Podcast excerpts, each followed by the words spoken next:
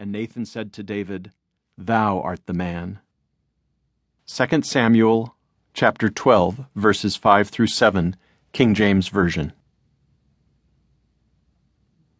Dedication for Anne, Adam, and Jennifer. Remember us in life, O Lord, who delighteth in life, and inscribe us in the book of life. And for our cherished friends, Candace, Ray, and Joshua Burke, and Pat, Len, Leah, Rachel, and Sarah Solomon, and for Dennis Mitchell, my dear friend and law partner, whose generosity, encouragement, wisdom, and good humor were essential to the writing of this book. Chapter 1 Charisma Like everyone else, from Samuel, Saul, and Jonathan down to the present, Yahweh is charmed by David. Harold Bloom, the Book of J. Something crucial in human history begins with the biblical figure of King David. He is the original alpha male, the kind of man whose virile ambition always drives him to the head of the pack. He is the first superstar, a figure so compelling that the Bible may have originated as his royal biography. He is an authentic sex symbol, a ruggedly handsome fellow who inspires passion in both men and women, a passion expressed sometimes as hero worship and sometimes as carnal longing. He is the quintessential winner, as one Bible scholar puts it, and the biblical life story of David has always shaped what we expect of ourselves and, even more so, of the men and women who lead us. At the heart of the book of Samuel, where the story of David is first told, we find a work of genius that anticipates the romantic lyricism and tragic grandeur of Shakespeare, the political wile of Machiavelli, and the modern psychological insight of Freud. And just as much as Shakespeare or Machiavelli or Freud, the frank depiction of David in the pages of the Bible has defined what it means to be a human being. King David is a symbol of the complexity and ambiguity of human experience itself. He played exquisitely, he fought heroically, he loved titanically, observes historian Abram Leon Sachar.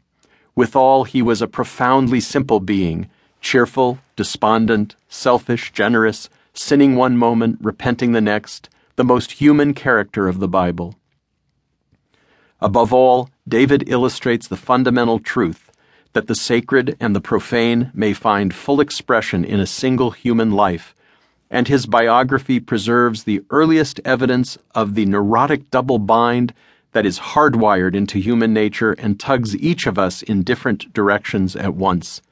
Against every effort of Bible waving moralizers who seek to make us better than we are, or to make us feel bad about the way we are, the biblical account of David is there to acknowledge and even to affirm what men and women really feel and really do. Indeed, the single most surprising fact about David is the rawness with which he is depicted in the Bible. David is shown to be a liar and a trickster, as when, threatened by an enemy king, he feigns madness to save his own life. He is an outlaw and an extortionist, as when he uses the threat of violence to solicit a gift from a rich man with a beautiful wife and ends up with both the bounty and the woman. He is an exhibitionist, as when he performs a ritual dance in such spiritual frenzy that his tunic flies up and reveals his genitalia to the crowd. He is even a voyeur, a seducer, and a murderer, as when he peeps at the naked Bathsheba, recruits her for sexual service in the royal bedchamber, and then contrives to kill her husband when she is inconveniently impregnated with a bastard. David, whose very name means beloved, attracts both men and women, inspiring sometimes a pristine love, but more often a frankly carnal one. Some Bible critics, in fact, insist that David's famous declaration of love for his friend Jonathan, a love passing the love of women, ought to be understood as an expression of his bisexuality. All of these episodes are reported in the Bible bluntly and honestly, and sometimes with a touch of titillation. If the writing of history and biography and literature in Western civilization originates with the biblical account of David, as some Bible scholars suggest, so does the stuff of bodice rippers and tabloids. The kind of details cracks.